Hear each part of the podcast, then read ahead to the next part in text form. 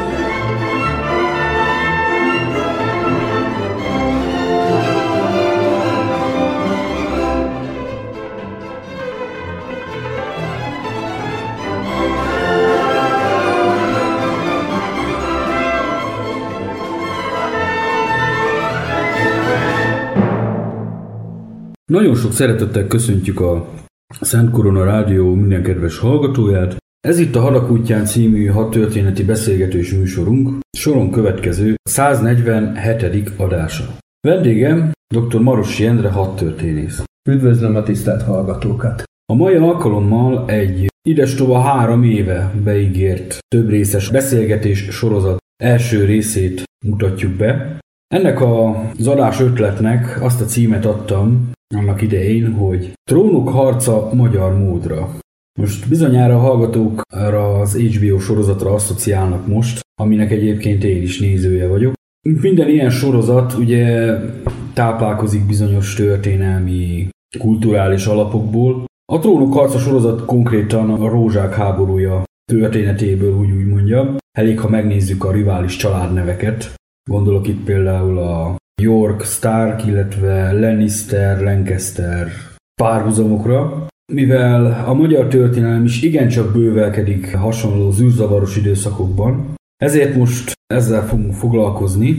Kiinduló pontnak pedig nem kevesebbet választottunk, mint a magyar történelem egyik sarokkövét, mégpedig a Mohácsi csatavesztést 1526-ban. Van egy olyan mondás, hogy több is veszett Mohácsnál. De nagyon kevés szó esik arról, hogy tulajdonképpen mennyi is veszett Mohácsnál. Szerintem a legjobb embert kérdezem ez ügyben, ugyanis ha jól tudom, ön részt vett annak idején az ásatásokon is. Nem az ásatásokon, hanem az ásatások utolsó szakaszában megkezdődő komplex csatatéri kutatásban vettem részt, régészként egyébként. Bejártuk a csatateret, ami az akkori jugoszláv határtól idefelé bejárható volt. Helikopterrel körbe repültük többször is, légi felvételeket tudtam készíteni. Ezeken településnyomokat fényképeztünk, és a személyes bejárás, az írott források és a ásatások ismeretében próbáltuk a csatateret körülírni, egy kicsit pontosabban leírni, mint azt elődeinknek sikerült.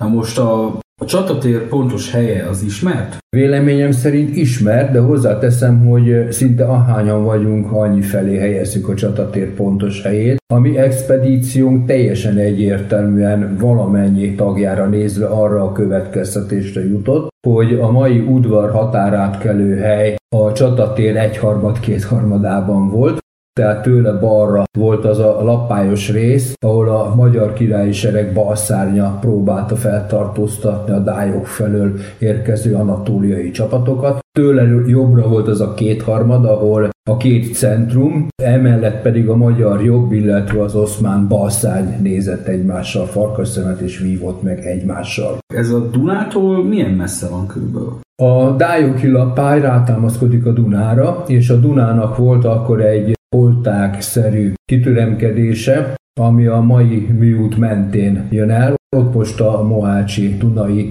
természetvédelmi terület van, és a távolság az pedig Udvar és Mohács 9 km irányban. Ennek egy harmada lehet a keresztirányú távolság, tehát a bal szánytól a jobb szány széléig, középkori kismajsáig terjedő rész. Értem. A régészeti leletekben hogy jött ez vissza? Milyen eredményeket sikerült produkálni a munkával? Egyfelől jelentős régészeti eredmények voltak, másfelől ezek a leletek a egész volumenhez képest nagyon kis százalékot képviselnek. Tehát amikor Marász Borbála régész megtalálta az első két tömegsírt, a mai Mohácsi Emlékpark közepén, Igen. azt követte további három, itt 501 néhányra tehető katonának a maradványai vannak elhelyezve, ez így régészeti leletként hatalmas szám. De ha a keresztény oldalon elesett 12 ezer körüli hősi halált katonára gondolunk, ehhez képest nagyon pici. Valószínű, csak a tábort védőknek a maradványait sikerült itt megtalálni, és továbbra sincs semmiféle régészeti kapaszkodónk, sem a keresztény, sem a muszlim tömegsírokra, ha ilyenek voltak, sem arról, hogy a két centrum katonái hol vívták meg a csatájukat, ezt régészetileg alátámasztani ezekből a leletekből nem lehet. De magukat a sírokat be lehetett azonosítani, hogy ez nem korábbról és nem későbbről. Hogyne. Délnémet pénzveretek kis számban ugyan, de előkerültek, ezek pontosan keltezik az 1526-os esztendőt. Nagyon durva nyomai vannak a megvívott harcnak és a harc utáni kegyetlenkedéseknek. Ezek teljesen egyértelműen keltezik, hogy itt a Mohácsi csatáról van szó, hiszen a mai Mohácsi Nemzeti Emlékpark területén és méltó összecsapással nem találkozunk se előbb, se később. Pedig volt egy második Mohácsi csata is, a török kiűzésekor. Hogyne, de az, az a nagy harsányi csata, Igen. amit második Mohácsinak neveztek el. Ha innen nézzük a mai határt, akkor ahhoz képest jobbra Sipos felé eltolódva kell elképzelni.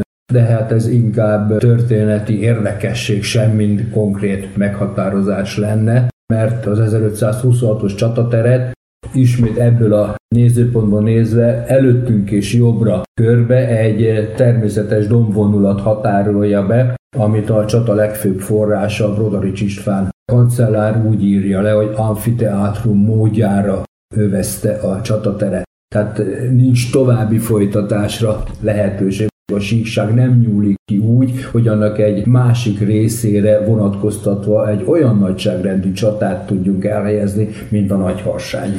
A légifotók készítése után az volt a véleményem, a saját diáim alapján, hogy ahhoz, hogy a Mohácsi csatatér centrumát behatároljuk, a Brodarics által említett földvár települést kéne meghatároznunk. Ez meg csak akkor lehetséges, ha a légifotókon jól látható falunyomokat régészetileg megmutatnánk, megpróbálnánk középkori falu térkép módján elhelyezni, és úgy közelebb lehetne jutni a csata centrumához. Így azt mondanám a magam részéről, hogy én 90%-ban meg vagyok arról győződve, hogy Földvár falu helyét az udvari határátkelőtől jobbra esően közel a dombvonulaton fönn a vezeteki hátságon lehet meghatározni, ezt le is írtam többször.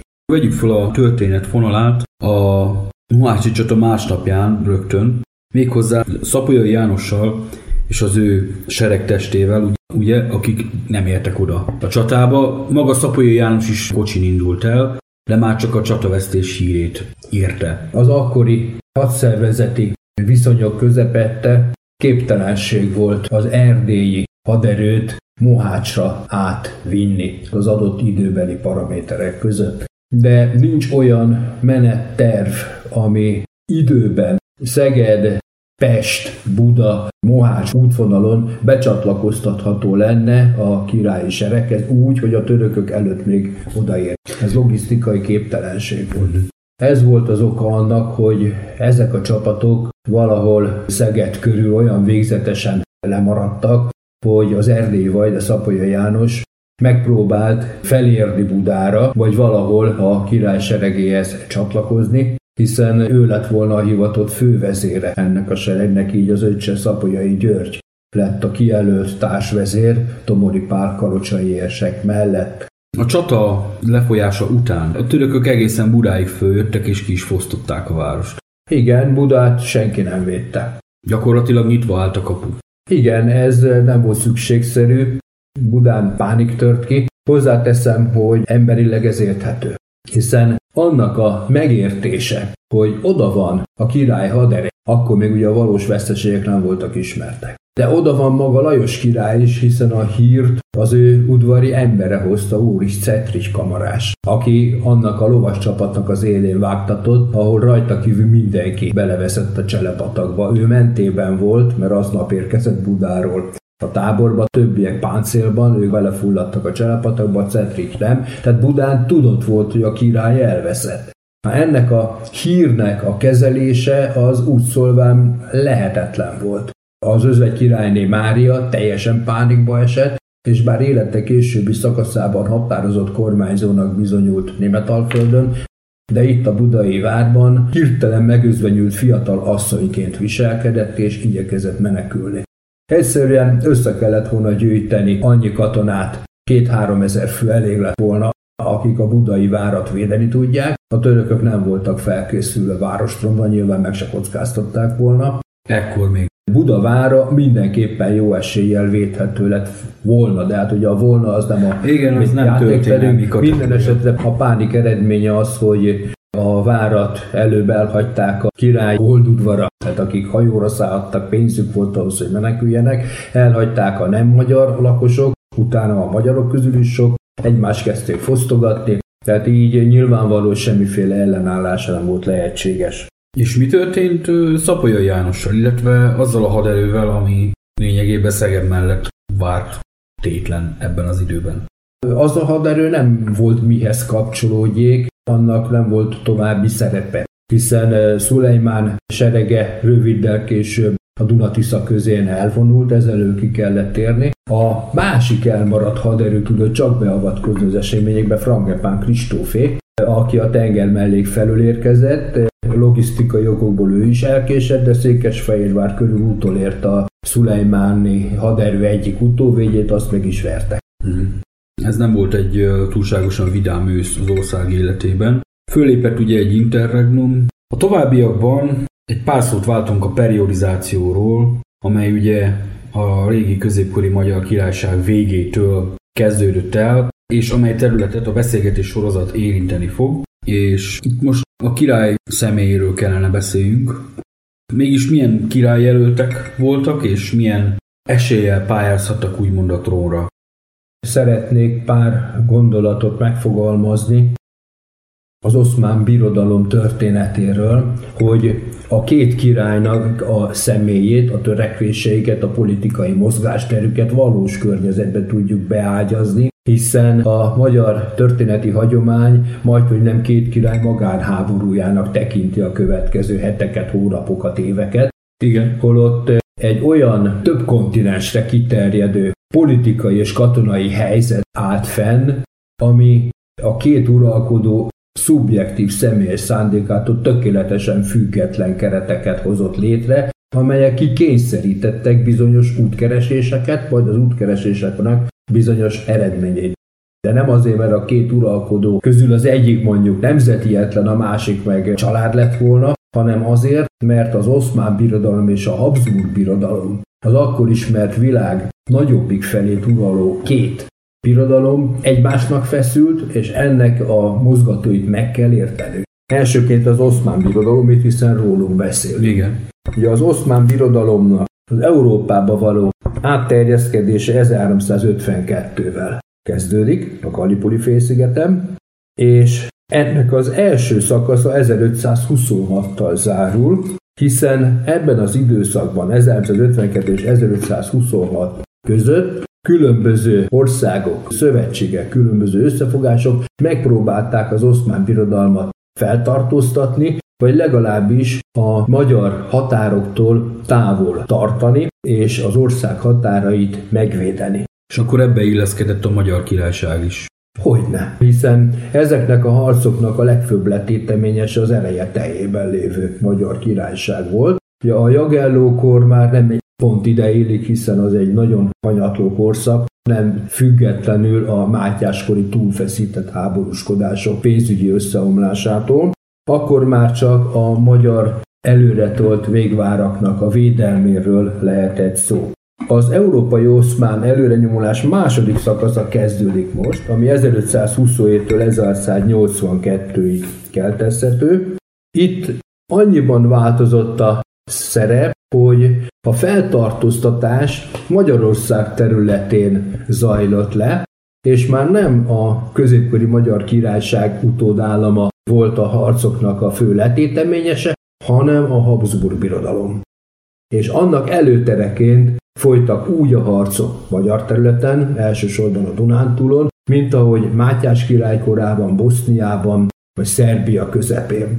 Igen. Na ebbe a második szakaszba lépünk be 1527-tel, és ide kell elhelyeznünk a két uralkodót, de úgy, hogy világosan kell látni, hogy az oszmán birodalom területét, népességét tekintve sokszoros túlerőben volt, még a Habsburg birodalommal szemben is nem, hogy Magyarországgal szemben. Most itt a Habsburg birodalom alatt már a német területeket is értjük? Tekintve, hogy 5. Károly már ekkor német-római császárként működött. Nem, spanyol király és német király volt, császára majd 1530-tól lesz Igen? hivatalosan. De természetesen a Habsburg birodalom jelenti mind a két részt, ahogyan helyesen megfogalmazta, és 1526-tól Ferdinánd Ausztria főhercege már cseh király, még nem magyar király. Tehát itt a Habsburg birodalomról szólva az egységes birodalmat gondoljuk, majd ugye 5. Károly halála után még inkább első Ferdinánd halála után. Spanyolország külön megy, az osztrákák külön megy, de 1526-20 évben még ez egységes. Velük szemben az oszmán birodalom tengeren viszonylag gyenge volt, ott a Habsburg birodalom volt ütőképes, viszont nem volt ütőképes a Duna völgyében, ahol az oszmánok rendelkeztek túlerővel, és ezek a paraméterek rajzolják ki a magyarországi harcoknak a lehetőségeit.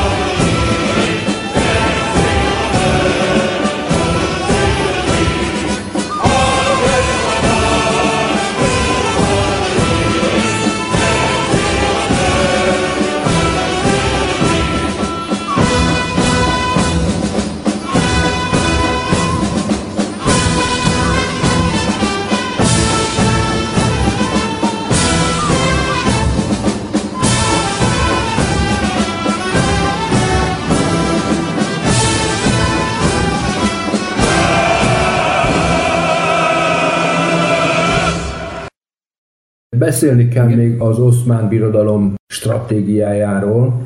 Az oszmán hódításnak jól körülhatárolható négy szakasza volt. Az első, amikor a szemben álló határvidéket elnéptelenítették, ezt úgy mondjuk, hogy depopulációs stratégia. Ez azt jelenti, hogy elűzték az ottani lakosságot? Nem űzték el, hanem pusztították tűzzel, vassal, elmenekültek maguktól is, vagy elvitték őket rabságba. Uh-huh. Ezt 1526 előtt a magyar végvári katonaság pontosan ugyanígy elvégezte a vele szembevetett területeken, tehát szerbiai, boszniai területeken. Amikor a elnéptelenített határvidék további fenntartása szinte lehetetlenné vált, akkor jött a török hadjárat, amely egy döntő csata megvívására irányult, és a már megrendült ellenfelet a döntő csatában rendszerint legyőzték. A rendszerintet azért mondom, mert a szultán vezette haderőt majd első ízben 1697-ben Szavolyai Jenő fogja legyőzni Zentánál, Addig a szultáni hadjáratok, amennyiben ütközettel járultak, mindig győzelemmel végzett. Most itt az ütközet alatt a nyílt színi ütközetet ér. Az ütközet az azt jelenti, hogy a mezőn vívott csata, Igen. tehát nem városra. Ez fontos tisztázni így az elején. A döntő csata után vazallus államot alakítottak ki az oszmánok, tehát nem törekedtek az azonnali bekebelezésre, hanem megelégedtek azzal, hogy egy olyan uralkodó fejedelem, vajda, király legyen, aki nekik adót fizet, ez volt ugye elismerése a vazallus státusznak, de egyelőre még maradhat, és azt a látszatot kelt, hogy van még esély a továbbiakra. Majd amikor a pénzügyileg is megrendült, katonailag már megsemmisített vazallus állam mindenféle ellenállásra képtelen volt, akkor egyszerűen vilájetté szervezték. Vagyis betagolták az oszmán. Igen, az oszmán birodalom részei lettek. Magyarországon az első két szakasz 1526-tal lezárul, Mondjuk a depopulációs stratégia persze a Dunántúlon érvényes, de hát a döntő csata Mohásnál megvan. Igen. A következő válaszút a vazallus állammá szervezés, hogy ez sikerül vagy nem. Ugye első János király alatt sikerült, Erdélyt tekintve János Zsigmond alatt sikerült, de csak átmenetileg, aztán hol sikerült, hol nem. Emiatt a vilájettés szervezés is korlátozott volt, Létrejött a budai viláját, aztán még öt az idők folyamán, de Erdélyt nem szervezték vilájetté, és a királyi Magyarország fennmaradó hányadának a betagolására soha nem került sor. Most itt vagyunk, és a kettős királyválasztásnak ugye arra kell választ adni, hogy egyrészt folytatódik-e a Habsburg birodalom előtereként a háború a törökök ellen, ne adj Isten, van-e lehetőség a török kiszorítására, avagy a vazallus állam jön létre az egész magyar királyságot egybe tartva. A két uralkodónak elképzelései lehettek, de ezek az elképzelések folyamatosan ütköztek a realitásokkal, amiket az előbb elmondtunk.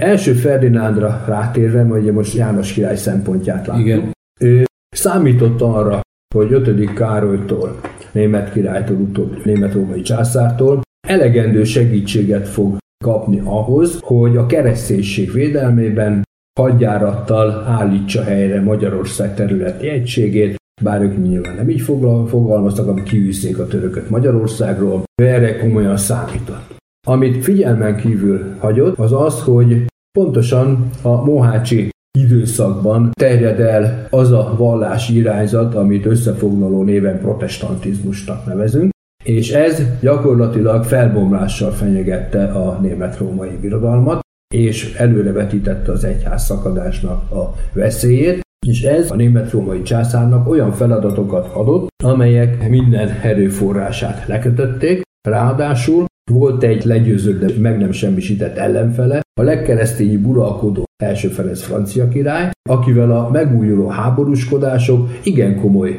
erőlekötést eredményeztek, így 5. Károly időnként adott segítséget Ferdinándnak, egy alkalommal 1529-ben maga is a sereg élére állva Bécs és Bécsújhely között eléje jött Szulajmán hadának, de ebből összecsapás nem lett.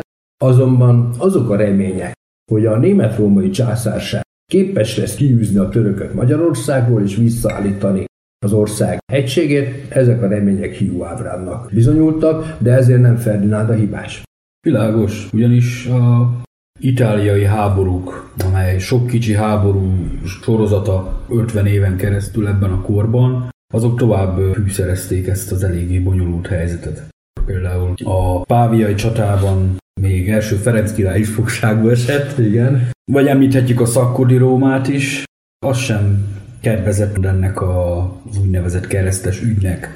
Igen, és a pápának a kvázi fogságba ejtés, vagy legalábbis mozgásában korlátozása évekre eredményez, hogy egyfajta szentligasa jöhetett létre. Vagyis, ha jól értettem, 5. Károly, előbb német király, később német-római császár, és spanyol király tudott volna érdemleges halerőt kiállítani, meg voltak a lehetőségei. Csak ugye a folyóügyek miatt erre soha sem került olyan mértékben sor, hogy az eredményre vezessen a török ellen. Így van, spanyol zsoldosok az 1530-as, 40-es években jártak Magyarországon, sőt, nagyon keményen és áldozatosan harcoltak. Több végvárunk védelmében a végsőkig, és hősi aláthalt közülük nagyon sok, de ez csak csepp a tengerben, ez védekezéshez némi segítség volt, de átütő eredményt nem tudott hozni, sőt a Smarkaldeni háborúban, amikor 5. Károly a protestánsokkal vívott harcában megszorult, a sokat vérző Magyarország huszárai Ferdinánd seregében adtak segítséget és értek el eredményt a császári oldalon.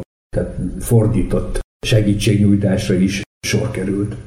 Még egy mondat a szomszédokról. Itt elsősorban a lengyel királyságra gondolok. Hogy ők mennyiben érezték ezt veszélynek? Ugye a lengyel és a magyar történelemnek vannak dicső közös korszakai. Ezek közül a Jagelló koron már túl vagyunk, és azzal, hogy a Jagellók kiszorultak Magyarország trónjáról, és egy tulajdonképpen lengyel eredetű, de elmagyarosodott család, a szapolyai került a trónra, ezzel a közvetlen lengyel érdekeltség egyelőre megszűnt, Zsigmond szívesen élt volna, ha hívják azzal a lehetőséggel, hogy a unokaöcs második helyére ő egy másik jagelló lép be a magyar trónra, de amikor hírét vette annak, hogy a tokai részgyűlésen a magyar egyház és világi arisztokrácia túlnyomó többsége János karta magyar királya, akkor hátralépett. Persze, hát neki nem romlott meg a viszonya a magyarokkal, ugyanis Szapolyai János is lényegében a sógora volt. Jó, de amikor egy trónér folyik a harc, akkor ezek a gesztusok, ezek el szoktak halványulni. Zsigmond királytól én azt gondolom, hogy innen néző is egy méltányást érdemlő gesztus volt, hogy amennyire lehetett, támogatta a sógorat, aki már akkor nem volt a sógor, ugye? Mert... Igen, mert Borbál a királyné nem sokkal a gyermeke születése után, nagyjából egy fél évvel meghalt. Igen, így már nem volt annyira szoros ez a kötelék, de megmaradt a jó kapcsolat.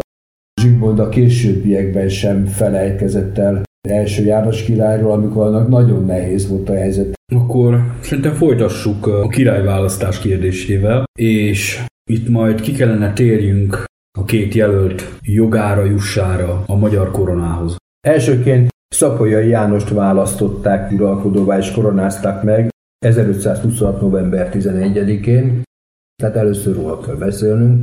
Az ő személyének az előtérbe kerülését a Rákosi végzés 1505-ben megalapozta, amelyben a magyar rendek kimondták, hogy amennyiben az akkori uralkodó Jagelló Ulászlónak, aki beteges, korán idősödő úriember volt, ha nem születne fiúgyermeke, törvényes örököse, akkor halála után többé idegen nem választható magyar királyát, csak magyar. Nyilvánvaló, hogy arra alkalmas személy több jelölt nem is lehetett volna.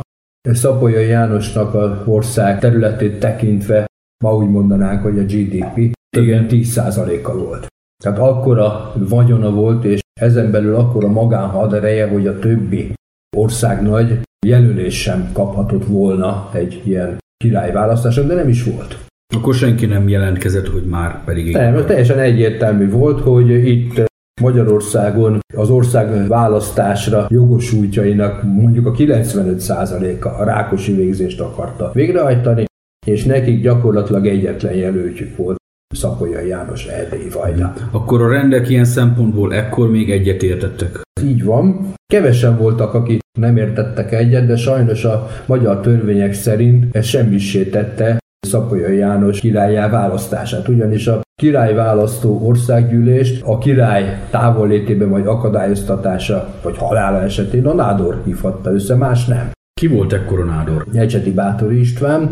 Ő azonban túl azon, hogy ők személy szerint egymás ellenfelei voltak, más megfontolásokból a Habsburgokat szerette volna Magyarország trónján látni, és nem vett részt a országos gyűlésen, Pozsonyban tartózkodott, nem hívta le össze az országgyűlést, ezért a magyar jog szerint ez az országgyűlés érvénytelen, a hozott határozatok mai szóval szólva semmisek.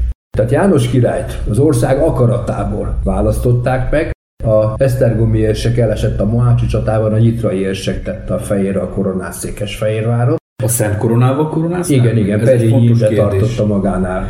Perényi ugyanúgy a 1505-ös végzés alapján képzelte az ország jövőjét, mint Szapolyai János, tehát eh, ekkor még ez nem volt kérdés.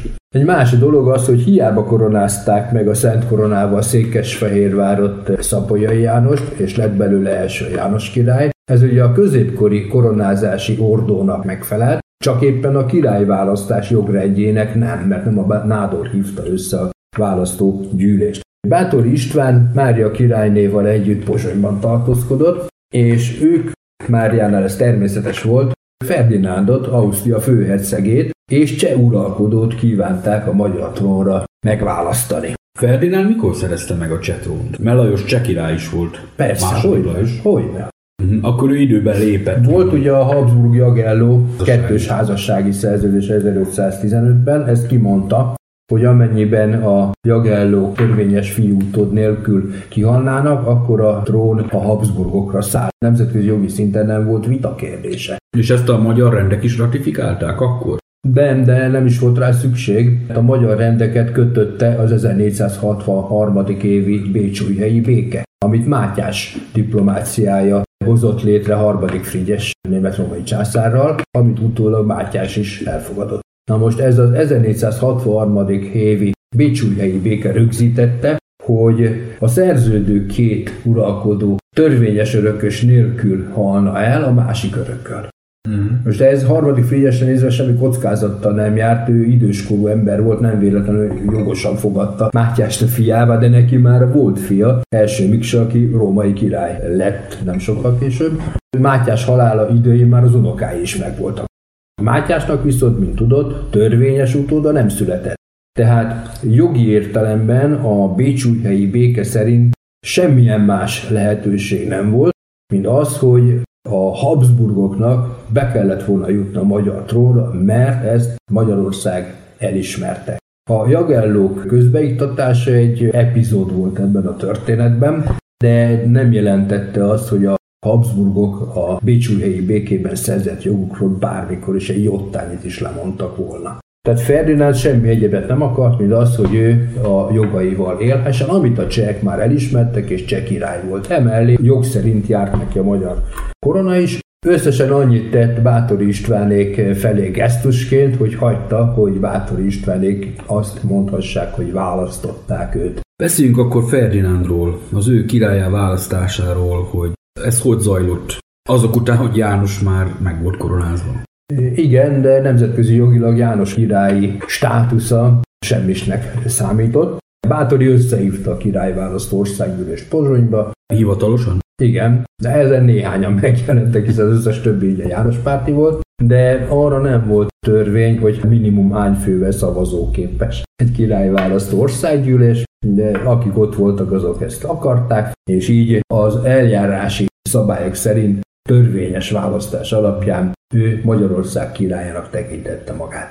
Na most a Szent Koronával meg tudták őt koronázni? Hogyne, gyakorlatilag ugyanazok, akik az előző évben János koronázták, meg Perényi Péter koronya és Podmanicki István nyitrai püspök megkoronázták eh, Ferdinándot. Hmm. Ezzel akkor végleg pontot tettek a kérdésre jogilag. A magyar koronázási ordó szerint pontot tettek a kérdésre. Arra nem tettek pontot tenni, hogy élt a Szent Koronával megkoronázott első uralkodó János király, és még élni is fog 14 évig, tehát de facto két megkoronázott királya volt Magyarországnak, ugye D. Jure csak egy. Ahonnan nézzük a kérdést, Igen. Ugye a magyar rendek oldaláról a. Jure János király volt, a Habsburg oldalról és a melléjük át nem túl nagyszámú magyar főúr oldaláról nézve pedig. Jure első Ferdinánd volt a király. Itt nem lehet modernkori szemléletet számon kérni. Nem arról van szó, hogy lenne egy nemzeti és egy nem nemzeti oldal, Ez olyan reformkori történetírásnak a gondolatkörei, amit mi is örököltünk. Ugye Ferdinándra egy Gárdonyi Gézán nevelkedett magyar nem tud pozitívan gondolni, Igen. és János király pedig mindenki helyből sajnálja. Hát ezt a beszélgetést is azért készítjük most el, hogy próbáljuk meg árnyalni ezeket a dolgokat, helyre rakni a jogi aktus részét, illetve a politikai mahinációkat, amik ezután következtek. Egy kérdésem van még a témához kapcsolódóan, mi szerint János megpróbált egyezkedni Habsburokkal, méghozzá olyan formában, hogy megkérte Mária özvegy királyné kezét. Nem válaszolt rá Mária. Követet küldött Ferdinándhoz, aki fogadta ugyan a követet, de amikor a követ kezet nyújtott neki, azt nem fogadta el. Nem is lett érdemi tárgyalás. Ez viszont kifejezte azt, hogy a Habsburg oldal Szapolyai Jánossal vagy első János királlyal semmiféle közös megoldásban ekkor nem hajlandó. Most ez ilyen utólagos okoskodás, de nem az lett volna az észszerű, hogy egyesíteni egy uralkodó alatt a két családot, kiegyezni, amire később voltak törekvések, de ekkor még. Az a helyzet, hogy mi magyarok, ön is én is, örököltünk egy több évszázados történelem tudatot, egy nemzettudatot, egy történelmi szemléletet.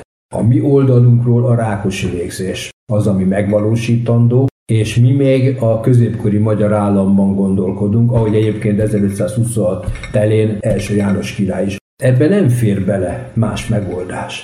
De ha megpróbálunk egy nem magyar fejével gondolkodni, mert ez nagyon nehéz, Igen. ott semmi más nem volt, mint az, hogy van egy bécsújhelyi szerződés, nekik ez a trón jár, pont. Nyilvánvaló, hogy Magyarország minden erejét felhasználta az előző másfél évszázad harcaiban, de legfőképpen 1521 és 26 között, és egészen bizonyosan képtelen Európát megvédeni, és ezen belül a Habsburg birodalom határaitól távol tartani a törököt a saját erejével. Nem képes rá. Ezt a Habsburg oldal jól látta. Ez csak európai erőforrásokkal lehetséges, az pedig egyáltalán csak akkor lehetséges, hogyha a magyar trónon Habsburg uralkodó ül. Ez onnan nézve nagyon egyszerű képlet.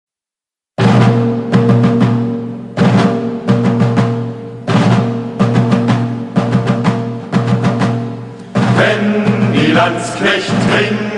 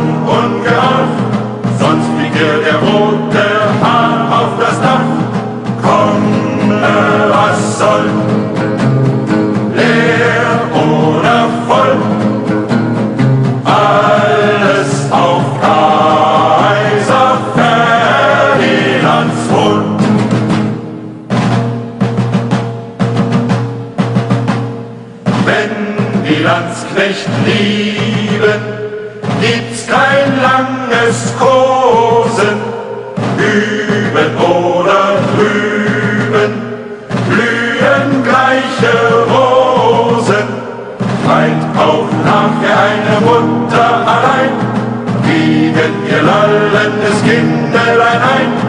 Komme, was soll.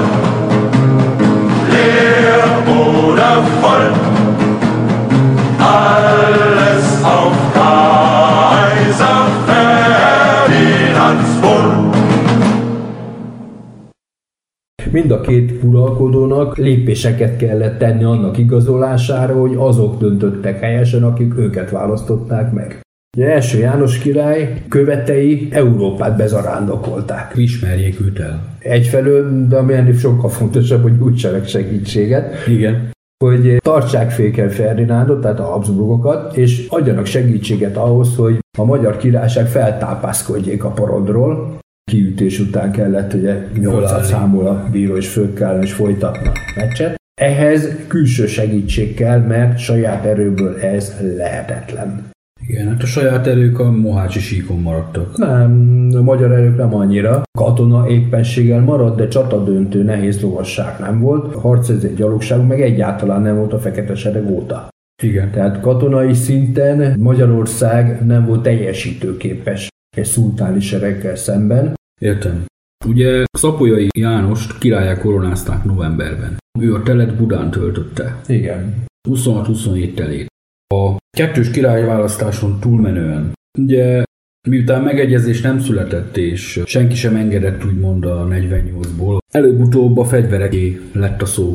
Igen. János oldalán, hogy egyetlen támogató jelentkezett, Jagelló Zsigmond lengyel uralkodó, aki ez idáig gyakorlatilag közvetítőként is működött a két király között, inkább kevesebb, mint több sikerrel. Szapolyai Borbála néhány évig volt a hitfese, de mégis úgy emlékezett Szapolyai János erre, vagy hogy a sógora. Igen. Itt a lengyel és magyar érdekek a török kérdésben találkoztak. A század közepén ugye ő nekik egy kievi fenyegetettséggel is szembe kellett nézniük. Vasili, vagy hogy hívták az orosz úriembert?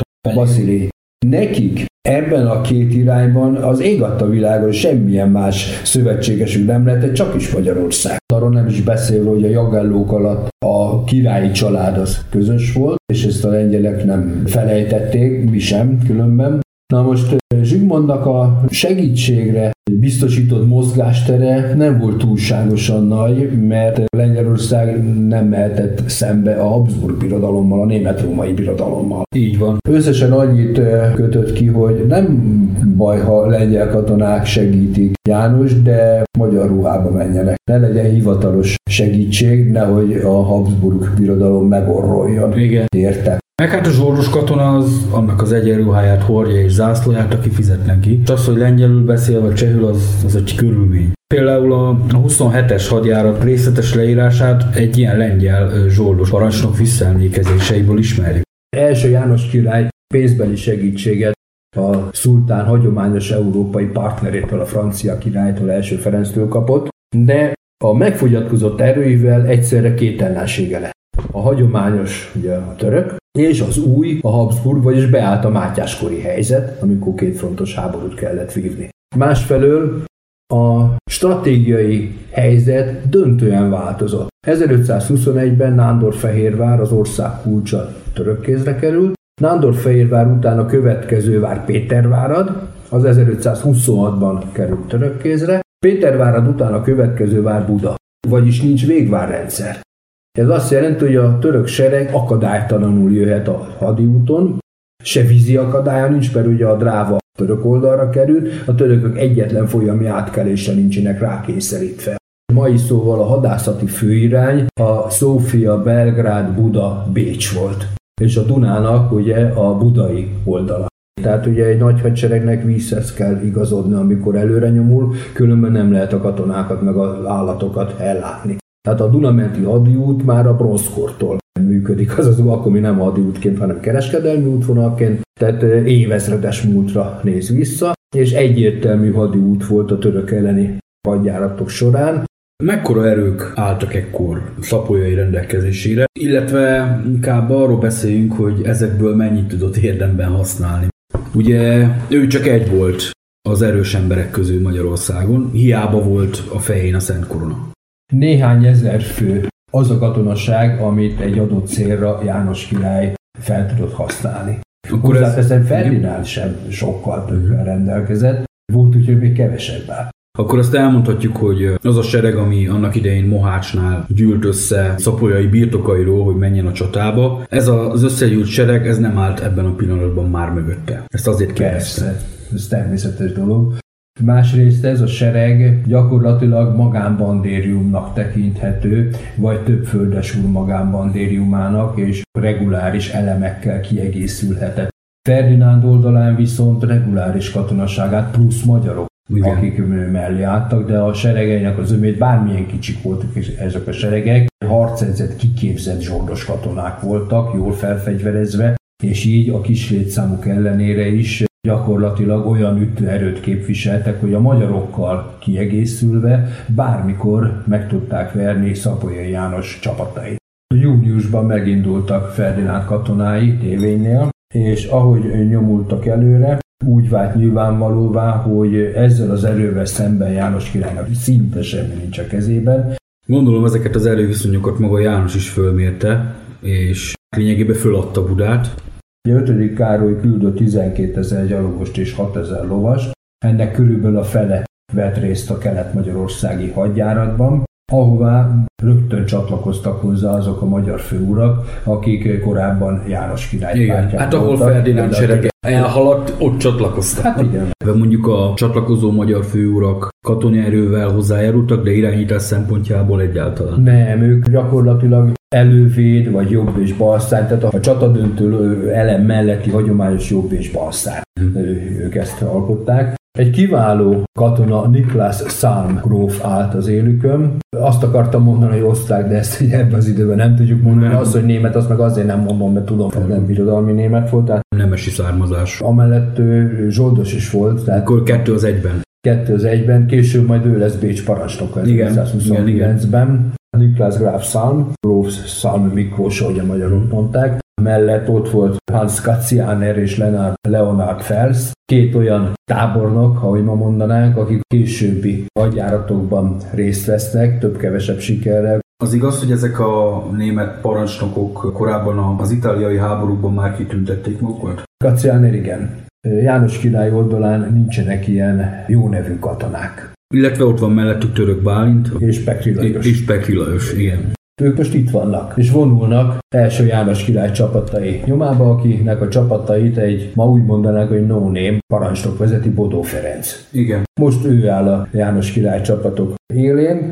ők döntik el az első összecsapást. Hol volt ez az első összecsapás, ami fegyveres harccal is jár? Kétszer egymás után Bodó Ferenc tarcalnál szembefordult ezzel a sereggel, mind a kétszer kikapott. Az igaz, hogy másodjára szapolyai visszavonulását volt hivatott fedezni? Mert a folyam átkelésre várakozó csapatokat bekerítették a németek, és aki bújt, bújt, aki nem, nem. Hogyne, ugye három lehetőség van átmenni a Tiszán, három helyen van Rév, Szeged, Szolnok és Tarcal. Természetesen erről van szó, és ebben a Tarcali csatában Szeptember 27-én Török Bálint és Pekri Lajos csapatai törik át Bodó Ferencnek az arcvonalát, és döntik el magát az ütközetet.